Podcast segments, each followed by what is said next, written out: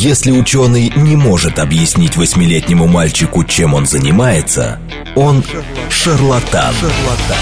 В ярком и популярном формате мы знакомим слушателей с интересными фактами из мира науки в программе «Ученый свет». свет. Программа предназначена для лиц старше 16 лет. Здравствуйте, в эфире программа «Ученый свет», в которой мы отвечаем на вопросы об окружающем мире с научной точки зрения. Меня зовут Андрей Бычков, я автор и ведущий этой программы. Сегодня со мной, как обычно, Вера Грибанова. Вера, привет. Привет, Андрей, всем добрый день, здравствуйте. Сегодня приятно быть в студии. А, не Мы знаю, в прямом насчет- эфире. не знаю насчет приятно у всех. Просто у всех вроде выходные, да. А, можно- ты в этом плане, что все отдыхают. Можно было, конечно, из дома. Вот, но мы решили все четко. Трудимся. Каждую субботу, да, прямой эфир. Значит, друзья, мы сегодня, мы сегодня будем говорить о медицине, но не совсем о медицине как каком-то конкретном, да, там, научном направлении. Или о как- заболевание. или о каком-то. заболевании, да. Мы как раз будем говорить скорее о обучении медицине. И в том числе... Вообще немаловажная тема. да, э, давайте я сначала представлю нашего гостя, а потом порассуждаем. Э, У нас в гостях Надежда Александровна Былова, декан Международного факультета Российского, наверное, это научно-исследовательский медицинский университет, Национальный исследователь. исследовательский медицинский университет имени Пирогова, ответственный секретарь приемной комиссии этого же университета и доцент кафедры про- пропедевтики внутренних болезней педиатрического факультета, ну и врач-терапевт. Э, Надежда, добрый день. Добрый день. Спасибо, что тоже пришли в студию. Выходной Спасибо день. за приглашение. Да, у нас э, много, на самом деле, достаточно поводов э, по поводу сегодняшней встречи. ну, вот, ну, в частности, м, во-первых, во-первых, кстати говоря, вот я уточнил, да, только что у вас, э, да- даже я бы сказал, ошибся, научно-исследовательский. вот, но видите, мне так хочется ваш университет назвать научным.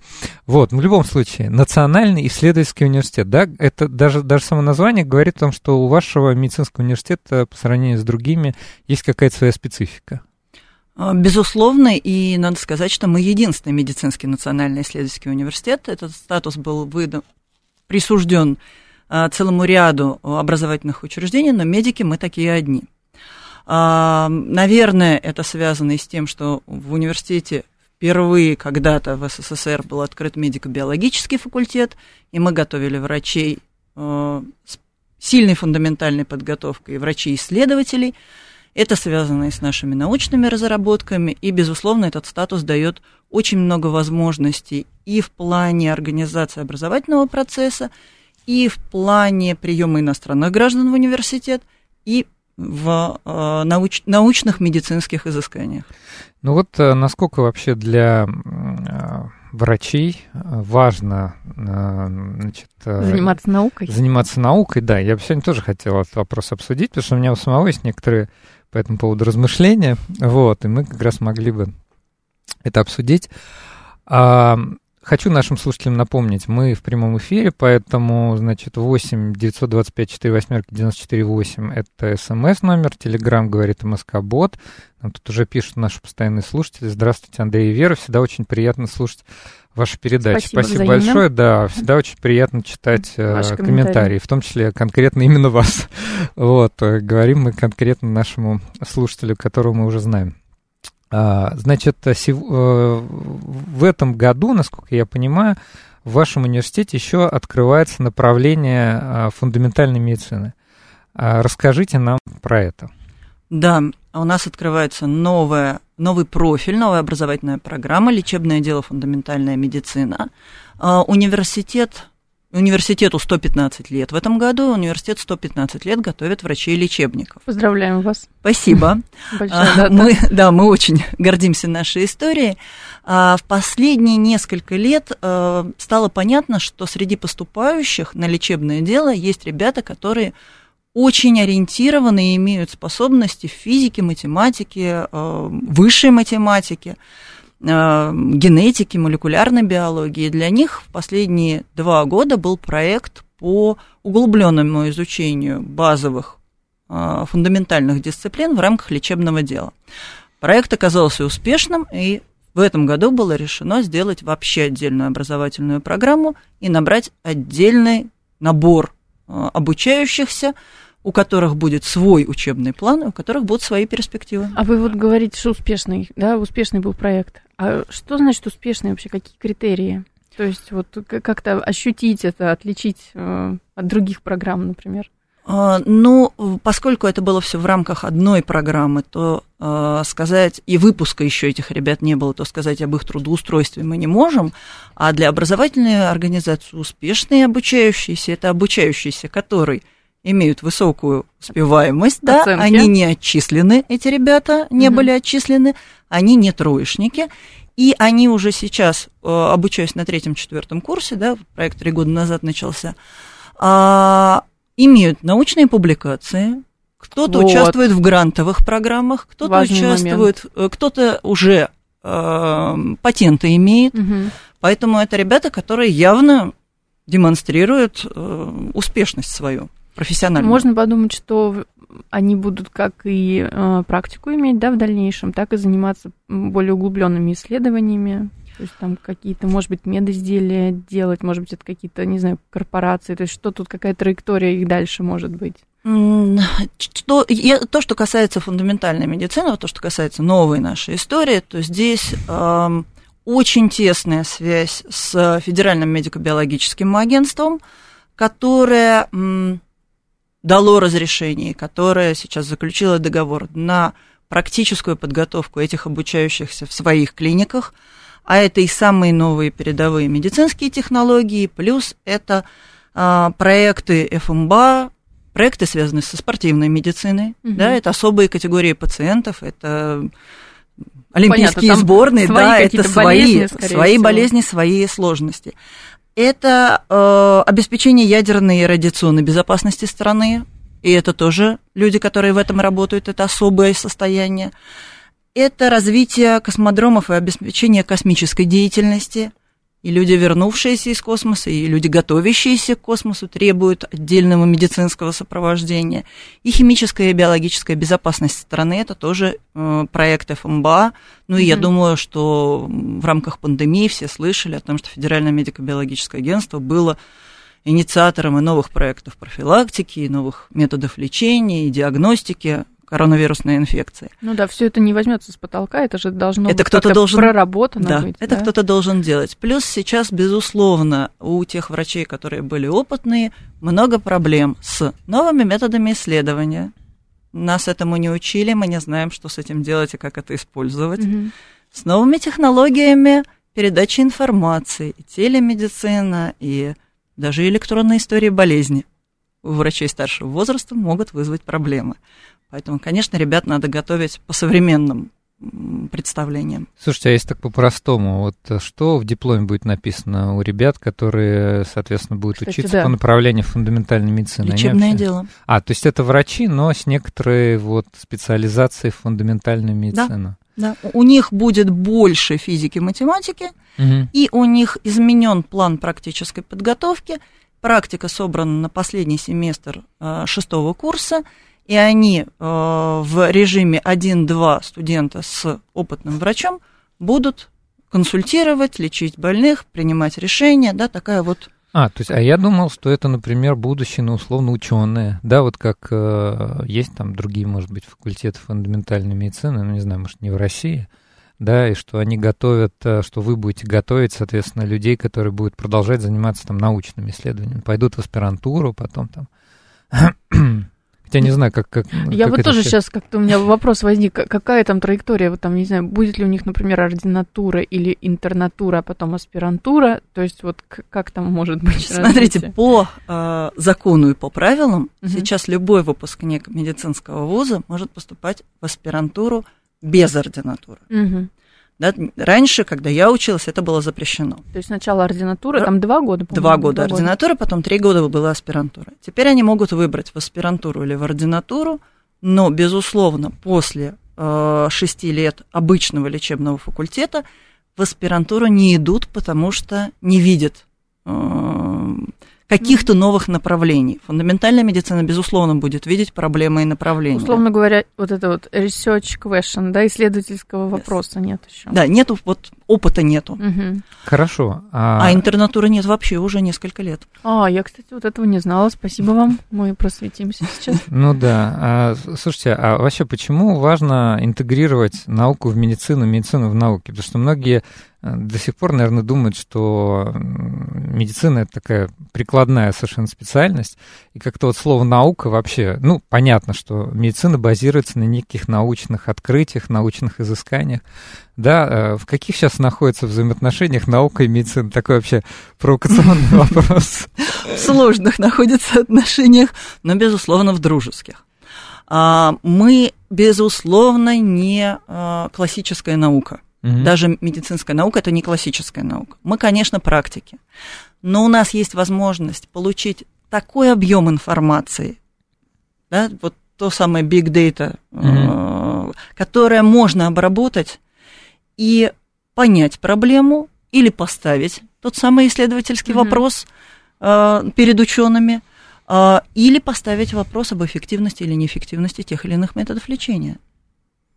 Ну да, в принципе, э, ну, в общем, короче, я... э, Не, не, тут исследовательские вопросы понятны. Это либо методика лечения, либо это эффективность, безопасность каких-то новых, либо уже, не знаю, давно используемых средств, а, либо это вот опять исследование ну, как природы возникновения да, заболеваний новых, которые, может быть, еще не так хорошо изучены. Либо это новые методы диагностики, А, либо, да, вот еще либо диагностика. это новые болезни. Слушайте, а мне вот всегда было интересно, когда особенно общаешься с врачами или будущими врачами, насколько у них вообще есть знания в области, там, скажем, мат-статистики. То есть вообще вот, в- в- если сейчас говорить про все медицинские университеты, да, в России, а насколько много вообще дают, ну, почему про мат-статистику, да, физика это, конечно, важно, Мне кажется, да, в медицине так важно мат для любого человека, да, но обработка данных. Сейчас в моде с любым известным врачом будет интервью, и он там будет упоминать слова там про какое-то слепое, двойное, значит, Э, плацебо-контролируемое, рандомизированное исследование. какие-то там коэффициенты есть там,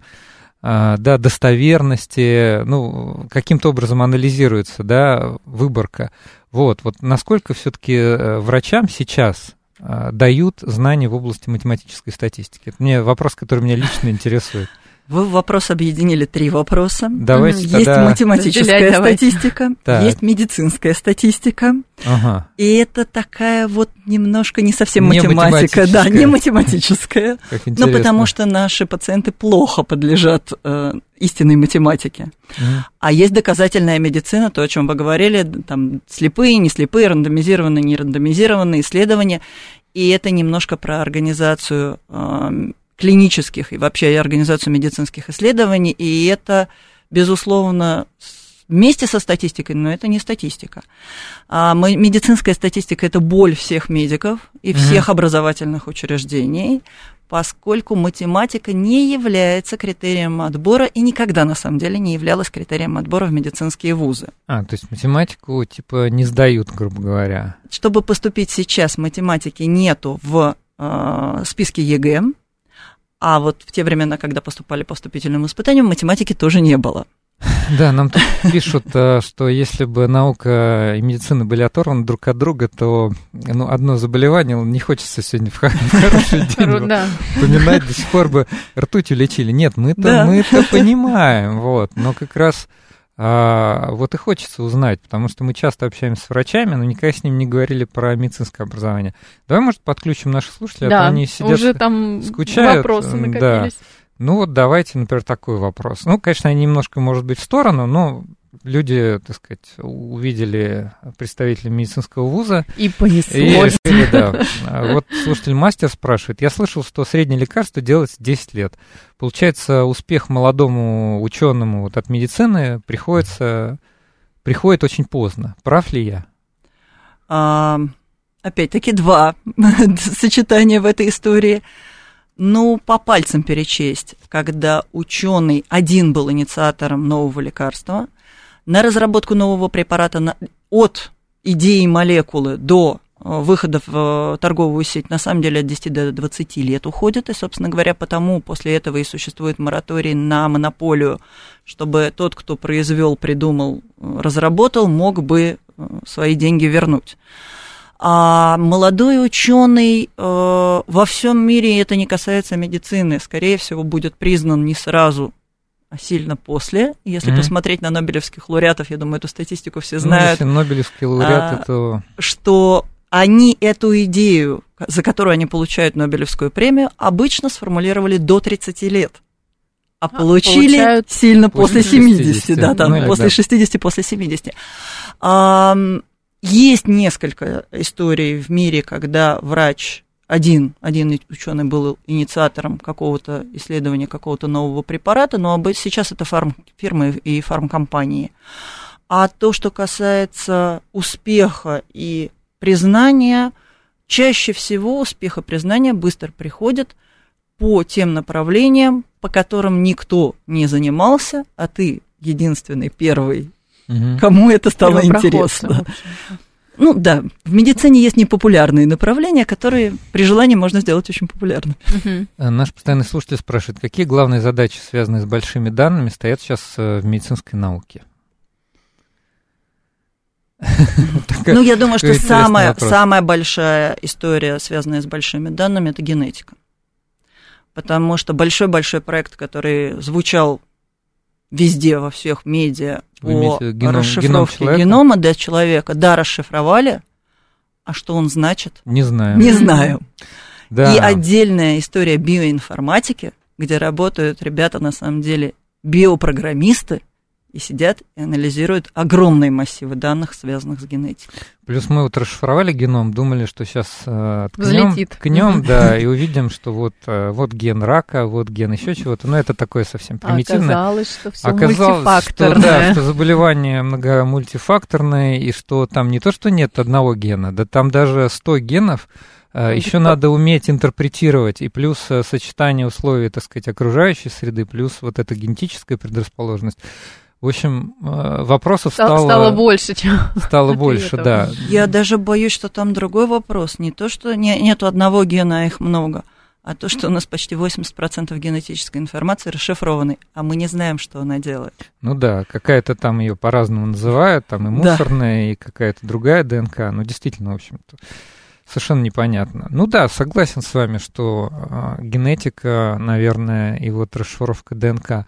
Ну и вообще, в принципе, биг дата сейчас, мне кажется, при исследовании лекарств и при, э, так сказать, каких-то... Вот у нас сейчас есть большая проблема, да, у всего мира, известная уже в, в течение года. Там же тоже требовалось э, анализировать большие данные. Да, но данные, полученные на пациентах, а, у нас все-таки с вами, ну, понятное количество жителей на планете. Ну, плюс-минус оно понятное. Ну, да. А вот в генетике там бесконечное количество вариаций и э, проблем. Безусловно, это и новые болезни, и эпидемиология заболеваний, и профилактика заболеваний, и оценка эффективности лечения, да, там бигдата хорошо. Напомню нашим слушателям, у нас сегодня в гостях Надежда Былова, декан Международного факультета Российского национального исследовательского медицинского университета имени Пирогова. Ну, кто-то, может быть, его знает как второй мед, вот, те, кто живут в Москве.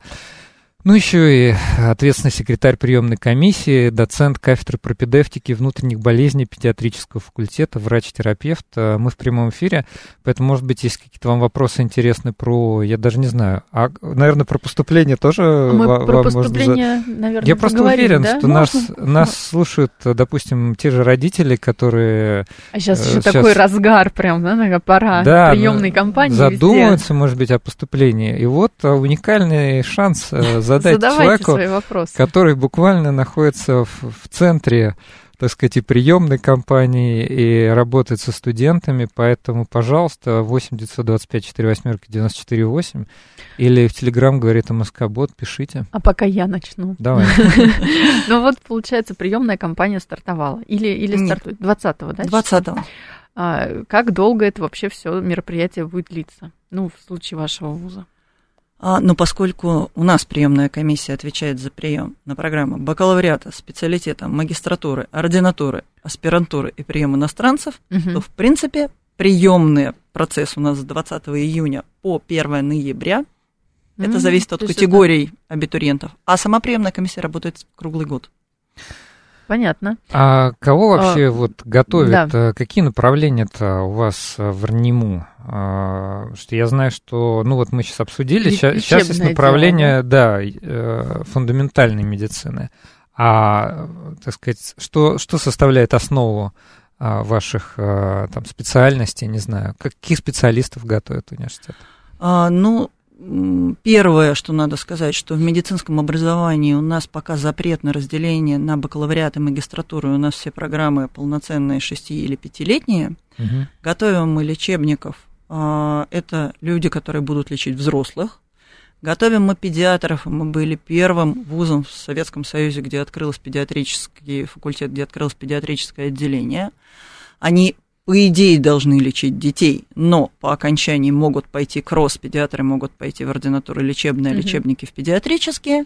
У нас также был первый создан э, в нашем университете медико-биологический факультет, и они готовят медицинских биохимиков, биофизиков, кибернетиков. Это вот совсем наука. То есть это будущие ученые? Это будущие это ученые. Это не врачи, они не имеют права, так сказать... Они имеют право пойти в ординатуры по лабораторной диагностике, по генетике, по э, э, рентген э, методам диагностики. И это будет врач, лабораторной диагностики? Врач клинической лабораторной диагностики. А, ну он, как интересно, я вот не Но знал. он доступа к пациенту да, в плане лечения лечить, э, иметь не будет. Угу. Там же, на этом же факультете медико-биологическом фармация, поскольку mm это и производство, и разработка новых лекарств, им, конечно, надо базовые э, иметь знания. И там же сделан бакалавриат биомедицины и магистратура по биоинформатике, той самой биоинформатике, о которой мы уже говорили. Есть стоматологический факультет, есть психолого-социальный факультет, готовят клинических психологов и социальных работников. Это как бы не медицинские специальности, но рядом с медициной. И чем мы очень гордимся, наш а, психолого-социальный факультет открыл э, службу психологической помощи для сотрудников, обучающихся и абитуриентов. Поэтому да. могут обратиться. Думаю, думаю и, и те, и другие, и третьи периодически все-таки э, им требуется. требуется, да. Вообще мы тут а, периодически приглашаем и психологов, и психотерапевтов, и давно уже с ними пришли к выводу, что всем людям, вне зависимости от их работы, просто такая жизнь современная, а, требуется обязательно консультация специалиста. Не, ну как обязательно? Нет. В принципе, при наличии жалоб, если качество жизни вас устраивает, все хорошо. Но если что-то не нравится, пожалуйста, сейчас причем такое разнообразие, и даже есть э, направление психологии, психотерапии, которые тоже удовлетворяет критериям доказательной медицины. Та же самая CBT, да, Cognitive Behavioral Therapy. А, вопрос мне нравится не в бровь, а в глаз, тем более с минуты до перерыва. Слушай, зададим вот провокационно. Мне кажется, он такой, как провокационно... Злой? Да, немножко провокационно злой. Как говорят, сказали, сказал А, говори Б. Поэтому я все-таки прочитаю, мы не боимся не сложных вопросов. Нет, мне, мне, мне нравится подход. Наш постоянный слушатель тоже спрашивает, ваш вуз самый лучший из, из российских медицинских вузов? Да, провокация небольшая. Ну да. А, так не скажешь. Наверное, для выпускника слова. этого вуза и человека, который связал с этим вузом свою жизнь, безусловно, самый лучший. А у нас по сравнению с нашими конкурентами есть свои преимущества. Готовы, если будет интересно о них рассказать. А, Медицина, в принципе, это, наверное, самое лучшее, что человек может выбрать в образовании. Отлично. Ну хорошо, тогда мы сейчас прервемся. про преимущество тогда во второй части. Конечно, поговорим. мы про это поговорим. А, мы сейчас прервемся на новости. У нас в гостях Надежда Былова, декан медицинского факультета Российского национального исследовательского медицинского университета имени Пирогова. Слушайте нас после новостей. В ярком и популярном формате мы знакомим слушателей с интересными фактами из мира науки в программе «Ученый свет». свет. Здравствуйте, в эфире программа «Ученый свет», в которой мы отвечаем на вопросы об окружающем мире с научной точки зрения. Программу ведут Андрей Бычков и Вера Грибанова. Вера, привет еще раз. Привет, Андрей, всем добрый день. У нас в гостях Надежда Александровна Былова, декан Международного факультета Российского национального исследовательского медицинского университета имени Пирогова, а, ответственный секретарь приемной комиссии. Поэтому вопросы по приемной кампании, если хотите, тоже задавайте. Научный руководитель студенческого научного общества, доцент кафедры пропедевтики внутренних болезней педиатрического факультета, врач-терапевт. Здравствуйте, Надежда, еще раз. Здравствуйте. Ну, у вас только много, как сказать, позиций, там, не знаю. я, я вижу, что вы любите заниматься организационной работой. И я даже, послушав одно ваше выступление, услышал, что вы были старостой там везде. Я вас очень хорошо понимаю, потому что я сам э, в группе тоже, во всех своих группах был старостой. и тоже был и, работал в приемной комиссии. Очень так забавно. А, ну, организационная работа, мне кажется, это такая важная вообще штука, э, этим надо заниматься. Не, ну, не это, все готовы. Это скорее не, не очень люблю, а хочется нормальную жизнь вокруг себя, если... Ну вот... Э... Если хочешь, организуй сам. Да, собственно, знаете, вот мы из этих же соображений... Критикуешь, есть, предлагай. Не, не было такой передачи про науку на радиостанции, а мы вот тоже ну. взяли и предложили, захотели немножко так сказать... Э... Разбавить будни, да? Ну и да. Веселенькой информации для людей. Не то, что, не то, что веселенькой, мы вот э, вроде пытаемся, призываем, но я уверен, что наши слушатели как раз грамотные, и ко мне периодически люди живьем подходят и а, пишут где-то какие-то комментарии, что узнал много нового, и очень приятно слышать. Все-таки, раз у нас сегодня тема медицинская, я, знаете, еще раз хочу, друзья, призвать вас. Знаете, мы в прошлом году сделали две программы про вакцинацию. Я смотрю сейчас на цифры, это меня не может не беспокоить. Все-таки, если у вас есть, э, значит, э, друзья, коллеги, которые еще сомневаются, я все-таки, мое мнение оценочное, да, понимаете, я не врач. То есть вам надо проконсультироваться со своим лечащим врачом но необходимо перед этим собрать всю полноту информации, особенно если вы, э, если вы не уверены. Да? Я уверен, что и знания, они позволяют снять вот этот страх, вот, э, поэтому, ну, опять же, рекомендую свою передачу, потому что э, я уверен в спикерах, вот, но не стоит использовать только один источник. Угу. Смотрите, пожалуйста, что пишут, но только не на женских форумах. Найдите какие-нибудь нормальные источники знаний. Э, их достаточно. Значит, наш слушатель пишет, что-то нас сегодня хвалит, а мы... Давайте продолжим. Давайте про... продолжим. Мы начали про образование, да, про приемную кампанию, и мы хотели еще обсудить количество, ну вообще какие сейчас есть возможности у поступающих абитуриентов, то есть сколько реально есть бюджетных мест, есть ли возможность пойти на платное, а потом, например, с платного перевестись на бюджетное место. То есть это же такие практические вопросы. Я думаю, каждых родителей это да, волнует. Я, я сейчас иногда, у кого дети поступают. когда я еще вел занятия в университете, я общался часто и с абитуриентами, и с студентами-первокурсниками, которым 17 лет. И даже сейчас иногда с кем-то общаюсь или как-то об этом узнаю, и они говорят, очень мало сейчас бюджетных мест. Я хочу поступить врачом, но надо собрать целую кучу денег, как в Америке. Мне так удивляет, действительно. Действительно ли это так? Да. Ну, поскольку э, предупреждали о таком вопросе, я честно себе подготовил шпаргалку. Значит, за последние пять лет, с 2017 года, в 2017 году у нас количество бюджетных мест было 1212. Это поступление на первый курс после школы. Угу. Это без ординатуры и аспирантуры. В этом году 1615. То есть на 400, 400 мест, мест у нас стало больше. Безусловно, в рамках бюджета поступают и ребята по целевым направлениям, и ребята инвалиды-сироты по особой квоте, и победители Олимпиад, mm они в этих же Тоже э, цифрах. Да. Место. То есть, конечно, если всех вышеназванных придет много, то в общем конкурсе для обычного абитуриента останется мест не такое количество. Но возможность поступить, безусловно, есть. При этом по договорам за последние пять лет поступало от 765 до 754, ну вот с плюс-минус 10 человек Э, туда-сюда. То есть, если по-простому, на платной основе количество мест не меняется, а на бюджетной основе увеличивается. Да. Ну, в принципе, мне отрадно это слышать. Я говорю, это снимает какую-то часть моих вопросов. Плюс вот вопрос по, про перевод с договора на бюджет, да, Да. он возможен. Ага. А, это решает каждый вуз сам. Мгм. В нашей ситуации это две сессии с экзаменами. У нас не все сессии с экзаменами. но Вот две подряд сессии с экзаменами без троек, Мгм. без хвостов по зачетным дисциплинам, без выговоров Ну, понятно. от университета Различные. и при наличии мест.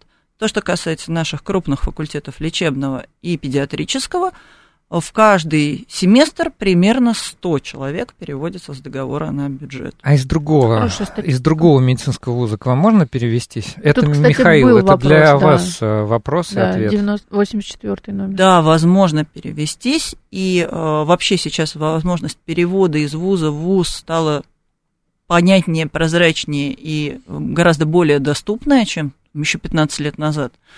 А, Два раза в год, после летней и после зимней сессии, если есть места, и если разница в программах не составляет больше 540 часов. С удовольствием возьмем. Разница в программе. А, это Между общая- двумя общая- вузами, да. Общий зачет часов, да? Мгм. А, значит, э, А, во- Еще вопрос можно? У меня Давай. накопилось. Значит, э, допустим, все, мы поступили, все хорошо, там отучились, перевелись на бюджет, заканчиваем. Есть ли возможность э, с дипломом российским поехать, например, за рубеж, чтобы продолжить там ту же самую исследовательское нап- направление или стать врачом за границей? А, Вот такие Значит, очень, Волшебный вопрос. очень много вопросов в этом отношении. А, С нашим дипломом о высшем образовании можно поехать практически в любую страну мира. Мы входим в перечень, а, почти все государственные большие вузы медицинские страны входят в перечень Всемирной организации здравоохранения, дипломы этих образовательных организаций признаются во всем мире. Но для допуска к профессиональной деятельности существует процедура аккредитации. Мгм. В той стране, в которой вы решили ехать, вам надо сдать аккредитацию, ну и язык. Язык местный. ну, Местный наверняка. язык, да. Мгм. Могу сказать, что в, в прошлом году, в 2020 году, а, мы подтвердили выдачу документов об образовании. Это запрашивают работодатели, зарубежные Мгм. вузы, когда кто-то к ним поступает на работу. 520 организациям. Мгм. Вот наш слушатель там критически пишет по поводу, ну, я не хочу перечитывать сообщения по поводу зарплаты, да, низкой. А, вы знаете, мне кажется, что в московском регионе как раз у врачей, я не знаю, может быть, наши гости меня сейчас поправят, мне кажется, зарплаты уже вышли на достойный уровень, причем даже в государственных э, медицинских учреждениях. Нет? А, Больше скажу, в первичном звене в поликлинике сейчас зарплаты будут выше, чем в стационарах. Я просто случайно недавно открыл HeadHunter, он мне говорит, а не хотите... А, а не хотите ли Андрей. Евгеньевич присоединиться? Дайте доступ э, к вашему местоположению. И я разрешаю, у меня в соседнем доме поликлиника. Просто первые попавшиеся специализации, там, ну, там, поверьте, очень хорошие цифры. Я не знаю, насколько это как бы как там это все организовано, потому что есть история, какие-то объемы работы, ставки, да, но просто я посмотрел на эти цифры, это совсем не то, что я привык слышать, что вот у нас э, врачи получают мало. Знаю, что, конечно, в регионах совсем другая ситуация. Да, но и тут скорее сравнение не а, доходов врача и учителя там или врача и пожарного, а сравнение доходов врача нашего и врача в других странах. Во многих странах врач это самый высокооплачиваемый специалист. Мгм. Ну да, безусловно. А мастер спрашивает, зарубежные страны это страны СНГ? Вот видим про... Нет, зарубежные страны это страны всего мира. Ребята с удовольствием уезжают и в европейские страны, и в Америку. Дальше вопрос допуска к профессиональной деятельности, дальше вопрос того, что наша ординатура, ну и вообще взаимного признания ординатуры практически нигде нет. То есть, если ты хочешь специализироваться, Там ординатуру надо. проходить там, а так нет, это, это все страны. А Мастер спрашивает, не будучи медиком, я заметил, методики оказания первой медицинской помощи с годами меняются. Как часто врачи должны обновлять свои знания? Такой вопрос. А, До недавнего времени у нас была, а, был алгоритм раз в пять лет м, прохождения повышения квалификации. Теперь мы перешли в систему непрерывного медицинского образования. За пять лет и с учетом каждого года у нас есть требуемое количество баллов, которые мы должны набрать, обучаясь. Если мы выполняем эти условия, через пять лет нас допустят до повышения квалификации. Ну, просто Мы учимся так, все общем, время. Не придешь, надо еще в процессе Это, обновлять. это бесконечно. По поводу навыков оказания первой медицинской помощи. Я не могу не поделиться. Давай. Значит, э, была в офисе на работе на этой неделе. А, Ну, там было мало людей. А, Вследствие роста да, заболеваемости COVID-19. Ну, Я сидела спокойно работала и, в общем-то, пила смузи. Так. И вот смузи оказался не очень хорош, потому что я а, очень сильно подавилась. У меня застрял кусочек ягоды просто где-то в горле. И вокруг было, ну, ровно никого. То есть я просто задыхалась, не могла ничего с собой сделать. То есть я пытаюсь и нагнуться, и как-то повернуться, и не могу откашляться. И тут, на мое счастье, проходила девушка, моя коллега, вот, у которой оказались очень хорошие навыки оказания первой медицинской помощи. Более того, он- она, как мне рассказала, проходила еще практику в Красном Кресте. Она за три минуты подбежала, об- об- объяснила мне, значит, что надо делать, сделала пару знаменитых приемов, и мне стало просто вот, ну, шикарно. То есть это дело было 4-5, наверное, где-то минут, но она буквально меня спасла. Вот. Я поняла, как важно на самом деле не только медикам иметь эти навыки постоянно а, повторенные, да, но и вообще, наверное, каждому из нас. Я слышал, что в каких-то странах этому учат просто так людей, ну, в смысле, э, обычных, не медиков. Первая медицинская, э, вернее, как первая, э, даже она там не первая медицинская, а называется просто первая помощь. И она не, не требует э, знания анатомии там и вот этого всего, да, потому что есть не стандартные просто протоколы, стандартные рекомендации. То есть человек лежит, что ему там надо сделать. Хорошо. А, Я правильно? Вы совершенно правы, и я больше скажу, я пока не знаю, может быть, это просто я не знаю, обращения каких-то организаций с просьбой такому обучить, Мгм. но к нам обращаются школы с просьбой такому обучить старшеклассников, и у нас огромный проект по довузовскому обучению, кафедра медицины катастроф, и вот неотложных состояний учат школьников без какого-либо знания, конечно, анатомии, Мгм. самым-самым первым принципом помощи. И я знаю, что у нас э, такое, такая обратная связь есть от ребят, кто там бабушкам своим помог, дедушкам помог, э, Очень кто навыки. помог людям в ДТП попавшим и так далее. Слава богу. А, хотел э, нашим слушателям сказать, что мы в прямом эфире, у нас э, действуют смс-номера и телеграм, значит, 8925 4 восьмерки 94,8, или телеграм говорит МСК-бот, вы, пожалуйста, пользуйтесь тем, что у нас э, в гостях человек, который учит непосредственно в медицинском университете. У нас обычно врачи бывают или ученые. А у нас в гостях Надежда Александровна Былова, декан Международного факультета вот РНИМУ имени Пирогова, кто-то его знает как второй мед, ответственный секретарь приемной комиссии, а, научный руководитель студенческого научного общества, доцент кафедры пропедевтики внутренних болезней педиатрического факультета и врач-терапевт. А, а, Был вопрос, насколько конкурентоспособны выпускники вашего вуза по сравнению со специалистами ведущих мировых вузов? Интересно, а как Э, это проверить? Да, очень сложный Вот. вопрос, наверное, да, потому что в каждой стране свои там своя история. Вот. э, Я бы еще присовокупил к этому, добавил, помните, мы в первой половине коснулись, что у вашего вуза есть некоторые преимущества. Вот, может быть, а, в этом смысле а, ответьте, пожалуйста. Ну, связать эти два вопроса, мне кажется, сложным по поводу конкурентных э, преимуществ и вообще возможности сравнивать с выпускниками ведущих вузов. Поймите правильно, э, выпускник Гарварда или Оксфорда, э, все выпускники этого вуза находятся там, где они учились, а наши туда попадают только самые-самые лучшие. И они, безусловно, с легкостью выигрывают у выпускников этих вузов. Но чтобы туда поехать, надо, а, обладать очень хорошими э, уровнем знаний, а, б, об- обладать таким хорошим э, уровнем здравого аферизма. И это тоже очень важно на самом деле. А то, что касается преимуществ вуза, безусловно, великие ученые, безусловно, очень интересные научные направления. И сейчас вот в реальную практику мы выходим из э, экзокистию и в первой фазе э, клинических исследований новый препарат. А, Но я боюсь, что поступающему не это важно. Поступающему важно, что первые три курса будут в одном здании. Что в этом здании библиотека, Кстати. столовая, спорткомплекс, симуляционный центр, аккредитационный центр. Выходить э, никуда не надо. Ты просто Это пришел на, на- на пару. юго- на На юго-запад? юго-западе, да. прекрасная зеленая зона рядом, общежитие в 10 минутах пешком, если это люди иногородние. Мечта. Прям красота. Мечта, да. С четвертого курса они начинают учиться в больницах города Москвы, но обучение идет по цикловой системе, то есть две недели вы учите урологию, пять недель кардиологию, там, шесть недель хирургию. А значит, вы ездите в одну и ту же больницу в течение всего цикла. Вы не ездите по Москве от больницы к больнице. Мгм. У вас просто раз там в какой-то период времени меняется локация вас- вашего обучения. В университете есть прекрасное тьюторское движение.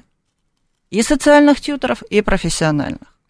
Пришедший на первый курс маленький желтенький студент получит себе старшего, который покажет, где деканаты, как пользоваться расписанием, где поставить печать на справку, ну и вообще общая жизнь в университете. В общем, все то, на самом деле, что может нехило так отрывать от учебного Да. процесса, в Нам случае, если такое не ты... рассказывали. В случае, если ты еще не успеваешь по программе, и вот это все на тебя комом наваливается, это дополнительные проблемы. А есть еще профессиональные тьютеры. Это старшекурсники, которые прошли дополнительное обучение, сдали доп. экзамен и Это бесплатно в вечерние часы готовят маленьких к коллоквиуму по самым сложным предметам.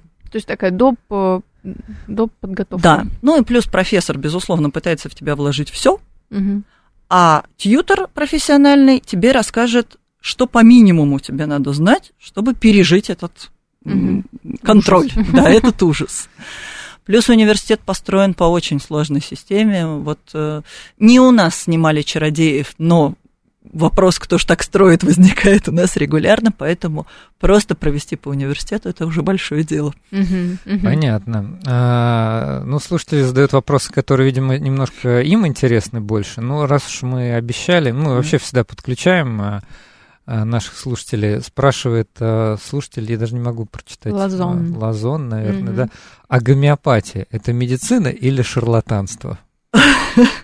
Придется вам сейчас ответить за всю медицину. Эм, За всю медицину не отвечу, отвечу, как и вы, свое личное мнение, тот самый уровень доказательности С, мнение эксперта. Э, Я не считаю это реальным методом лечения, но как и вариант психотерапии может быть эффективен. Большинству наших пациентов не нужны лекарственные препараты.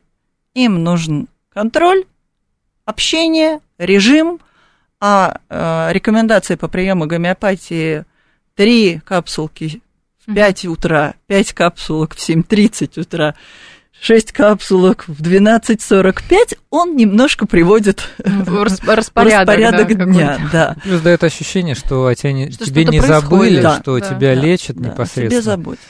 Да, видите, это такой, конечно, может быть, лучше тем, кто действительно там принимает гомеопатию, это не слышать. Вот то, что мы сейчас говорим. Ну, у нас, в принципе, компетентная аудитория, Да. Ну, а вообще, честно говоря, вот с научной точки зрения, есть же, э, опять же, я даже никаких своих э, оценочных суждений не буду. Есть, э, значит, комиссия по борьбе с лженаукой при Российской Академии Наук. Там серьезные академики, возглавляет академик Александров. Они в свое время выпустили документ, посвященный гомеопатии, при том, что там не было никаких э, каких-то, знаете, оскорбительных в ее адрес выпадов, да, это совершенно такая в академическом стиле написанная работа, пожалуйста, можете ее просмотреть, изучить, и там сравниваются данные. Сейчас же, знаете, вся медицина, вы же наверняка тысячу раз слышали, что сейчас в моде понятие доказательная медицина. Это попытка отсечь те методы лечения, которые действительно работают, от тех, которые не работали. Потому что раньше, видите, и ртутью лечили, и более того, наверное, кому-то это даже помогало. Вот, но речь-то о том, что нам нужно провести хорошее, качественное исследование, чтобы это помогало не в силу плацебо-эффекта, не в силу какой-то Да. случайности, да, чтобы за этим все-таки стояло именно доказанное, доказанное, да, что по сравнению там с контрольной группой. Но плацебо-эффект никто не отменял. Плацебо-эффект Мгм. никто не отменял, И поэтому... больше скажу, а, плацебо-эффект есть, если верит пациент, но плацебо-эффект выше, если верит и пациент, или назначающий это врач. Интересный момент. А у меня вопрос, мы как-то плавно коснулись этому, этого, но хотелось бы вот уточнить. Вы сказали экзокисть. А, как я так поняла, что это как раз на базе э, Пироговского, да, Да. университета было сделано. А сейчас уже вроде бы как есть экзокисть 2, или я не права? Есть и есть разработка такого же экзоскелета в отношении ноги, это угу. сейчас в исследованиях. И там безусловные эффекты в отношении реабилитации пациентов, перенесших инсульт или травму или операции на головном мозге. Но самое интересное, что абсолютно случайно было э, поймано, что вот эта история интерфейс мозг-компьютер и эта экзокисть э, позволяет абилитировать детей с ДЦП. Угу. И детишки, поиграв, а для них это именно поиграв в терминатора угу. с компьютером, начинают застегивать пуговицы, рисовать, а, держать ложку и вилку, то, чего они не могут ни при каких реабилитационных системах. Насколько доступна вот эта реабилитационная система? А... Я имею в виду, в каких пределах вообще денег это может э, укладываться? Вы знаете, пределы... насколько мне известно, эти комплексы сейчас поставлены в реабилитационные центры, которые занимаются реабилитацией соответствующих групп пациентов, и это в рамках УМС идет. Mm, даже так. Да. Вот это, это, кстати, классная вещь. Слушатель студент добра пишет, в Пироговке да. о студентах мало кто думает. С моей женой не продлевает контракт. Она кандидат фармнаук. Вот э, есть э, критика, но я хочу нашим слушателям сказать, я а, не понимаю, кто студент и почему да. с ней должны были... Понятно. Да, как, о каком контракте да, речь? Да, да, да, Все сложно, да. Я, знаете, что скажу? А, ну, не знаю, вот, но не смешивается ли ваша а вот отношения по, по причине каких-то обстоятельств с женой именно с э, критикой в сторону университета. Должны быть какие-то, не знаю, доказательства или еще что-то такое. А, ну что, мы, мы слышим как бы любые мнения. Еще вопрос появился новый у нас. Ведутся ли у вас работы по анализу личностных, да, вот качеств, качеств при помощи, при помощи электроэнцефалографа. Ну, видимо, речь идет о, о работниках, да, медицинской сферы. Мне кажется, это какая-то такая, типа, ну, вы нас сказать... прям сегодня провокационными вопросами завалили, 36-й. Ну, э, может быть, это какая-то, я даже не знаю, с чем сравнить. Э, с помощью электроэнцефалографа еще, еще по-моему, вот полиграф, полиграф имеет состав да. своем. Вот это ну, вот какая-то по такая... отбору обучающихся и сотрудников нет, а есть у нас совершенно замечательный проект с э, очень сложными методиками электроэнцефалографии, ранней диагностикой и локализацией проблемы у детишек с эпилепсией, и там, правда, чудеса, и поверьте, вот я совсем терапевт, я совсем не педиатр и вообще не невролог, но, послушав их доклады, захотелось попроситься, поработать, стало очень интересно. Mm-hmm. Там прям интересный mm-hmm. проект. Хорошо, а, значит, э, та-та-та-та-та, а нормальный вопрос, мои студенты работают в этой области. Не, ну слушайте, если, если так, то э, нормально. Я просто думал, что это Мне может быть какая-то да, альтернативная. какие личностные. Мы, да. кажется, у нас три минуты, даже меньше остается. Мы, кажется, не сказали, что у вас еще двойной диплом есть. Да, да, да это да. тоже наше, наверное, можно сказать, преимущество. Преимущество у нас есть программа двух дипломов по лечебному делу и по биологии. А самая, конечно, фишка это лечебное дело, потому что двойные дипломы есть у разных вузов по разным направлениям, но по лечебке нету. Это допуск к профессиональной деятельности врача, это очень сложно договориться. А вуз-партнер у нас э, был университет Милана, сейчас университет Перуджи. Ребята обучаются часть программы здесь, часть программы там. По выходу имеют два диплома и возможность сдать аккредитацию здесь и там, и возможность даже выбрать свой путь а диплом университетов Италии – это диплом Европейского Союза. Ну да, это, в общем-то, такое... Значимый плюс. Да, хорошо. Э, ну, слушайте, э, в принципе, уже, наверное, э, не стоит брать какие-то да, я вижу, тут разные нам приводят. Ну, слушайте, я не хочу это сейчас в эфире обсуждать, да, потому что а, какие-то обвинения, да, сыпятся. Вот, а, в принципе, а, это надо посмотреть, изучить.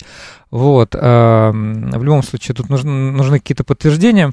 Давайте я вам напомню, что мы сегодня общались с Надеждой Александровной Быловой, деканом Международного факультета Российского национально-исследовательского медицинского университета имени Пирогова, ответственным секретарем приемной комиссии, научным руководителем студенческого научного общества, э, доцента кафедры пропедевтики внутренних болезней педиатрического факультета, врачом-терапевтом. Спасибо за беседу. Сегодня мы говорили... Спасибо вам большое. Большое спасибо за приглашение. Сегодня, да, мы говорили о как раз медицинском образовании, как это происходит, по крайней мере, в РНИМУ Пирогова. Вот. Ну и те, кто нас слушают на медицинскую тематику, еще раз хочу вас призвать.